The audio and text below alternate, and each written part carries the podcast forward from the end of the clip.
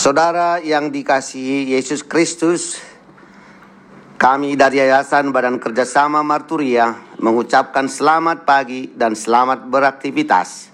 Kita akan mendengar lagu pujian dari buku Ende.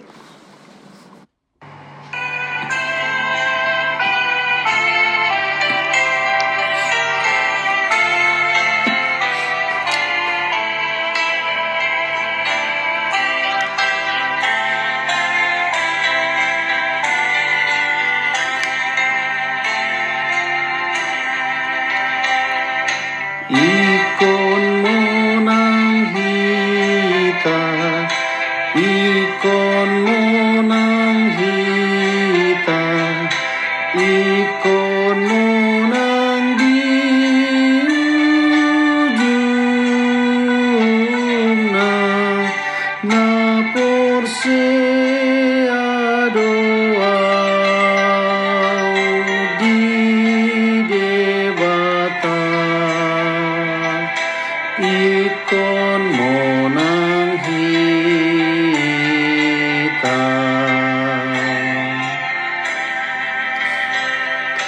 Rap marsiurupan Rap masiurupan Rap masiurupan hita Na porse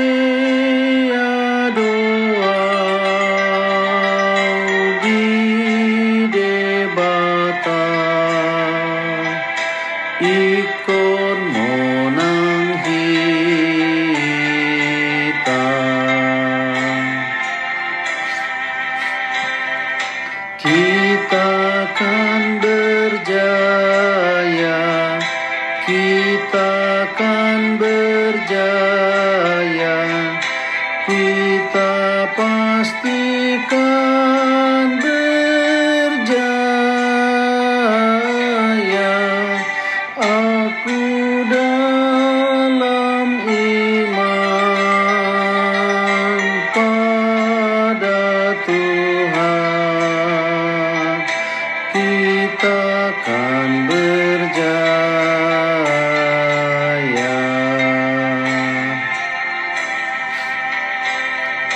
bertolong-tolongan bertolong-tolongan.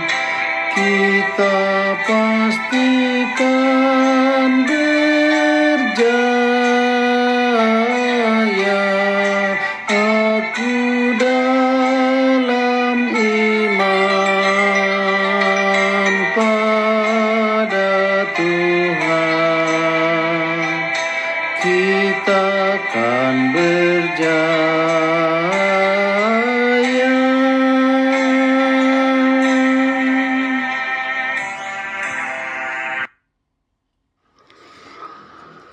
Saudaraku yang dikasihi Tuhan Yesus Kristus, sebelum kita mendengarkan firman Tuhan, mari kita berdoa. Allah Bapa di sorga yang kami sembah, yang kami puja, yang kami muliakan, kami bersyukur atas kasih setiamu Tuhan. Kami rindu untuk mendengarkan firman-Mu, karena firman pedoman dan kekuatan kami. Berfirmanlah Engkau Bapa, kami siap mendengar dalam nama Yesus Kristus kami berdoa dan bersyukur. Amin. Saudaraku, adapun firman Tuhan yang menjadi renungan kita di pagi hari ini, tertulis di dalam Zakaria 7 ayat 10 demikianlah firman Tuhan. Janganlah menindas janda dan anak yatim orang asing dan orang miskin dan janganlah merancang kejahatan dalam hatimu terhadap masing-masing. Demikianlah firman Tuhan. Adapun tema kita mengasihi yang lemah dan tertindas. Saudaraku yang dikasihi Tuhan Yesus Kristus, Biasanya orang yang lebih kuat, yang dominan menindas yang lemah. Yang kaya menindas yang miskin. Yang berkuasa menindas yang dijajah. Yang pintar menindas yang bodoh. Pokoknya yang lebih unggul menindas yang di bawahnya. Dan hal serupa sering terjadi kepada janda, yatim piatu, dan orang miskin, orang lemah. Karena mereka tidak punya pembela atau backing sehingga mudah mengambil keuntungan dari mereka. Itu banyak terjadi di zaman dahulu ketika uang lebih berharga daripada manusia dan umumnya itu yang dilakukan orang yang tidak beriman. Saudaraku, hal serupa dialami dan dilakukan Israel yang disebut sebagai bangsa Allah.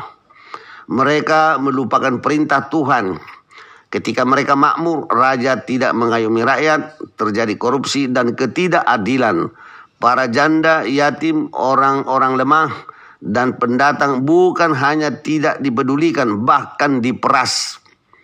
Penguasa dan pengusaha bersekongkol merancang dan menindas orang-orang lemah itu. Padahal Allah berjanji bila mereka menaati perintah Tuhan dengan menyejahterakan kaum lemah tadi, mereka akan selalu menang dalam peperangan. Tetapi bila tidak, Tuhan akan membuang mereka. Saudaraku yang dikasih Yesus Kristus bagi kita yang sudah diselamatkan Tuhan Yesus dari perbudakan dosa, kita wajib melakukan hukum kasih, mengasihi Allah dan mengasihi sesama manusia.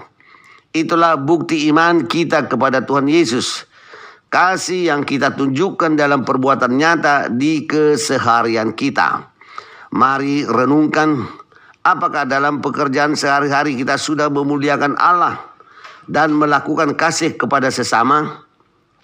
Apakah kita sudah mau membantu dan menjadi sahabat bagi para yatim piatu, janda, dan orang-orang yang terpinggirkan yang membutuhkan pertolongan? Bila sudah, hidup kita akan penuh damai Itulah bukti bahwa penebusan Tuhan Yesus bagi kita sudah berbuah. Amin. Mari kita berdoa.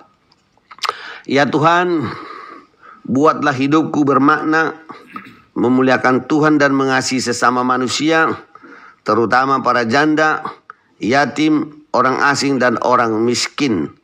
Amin.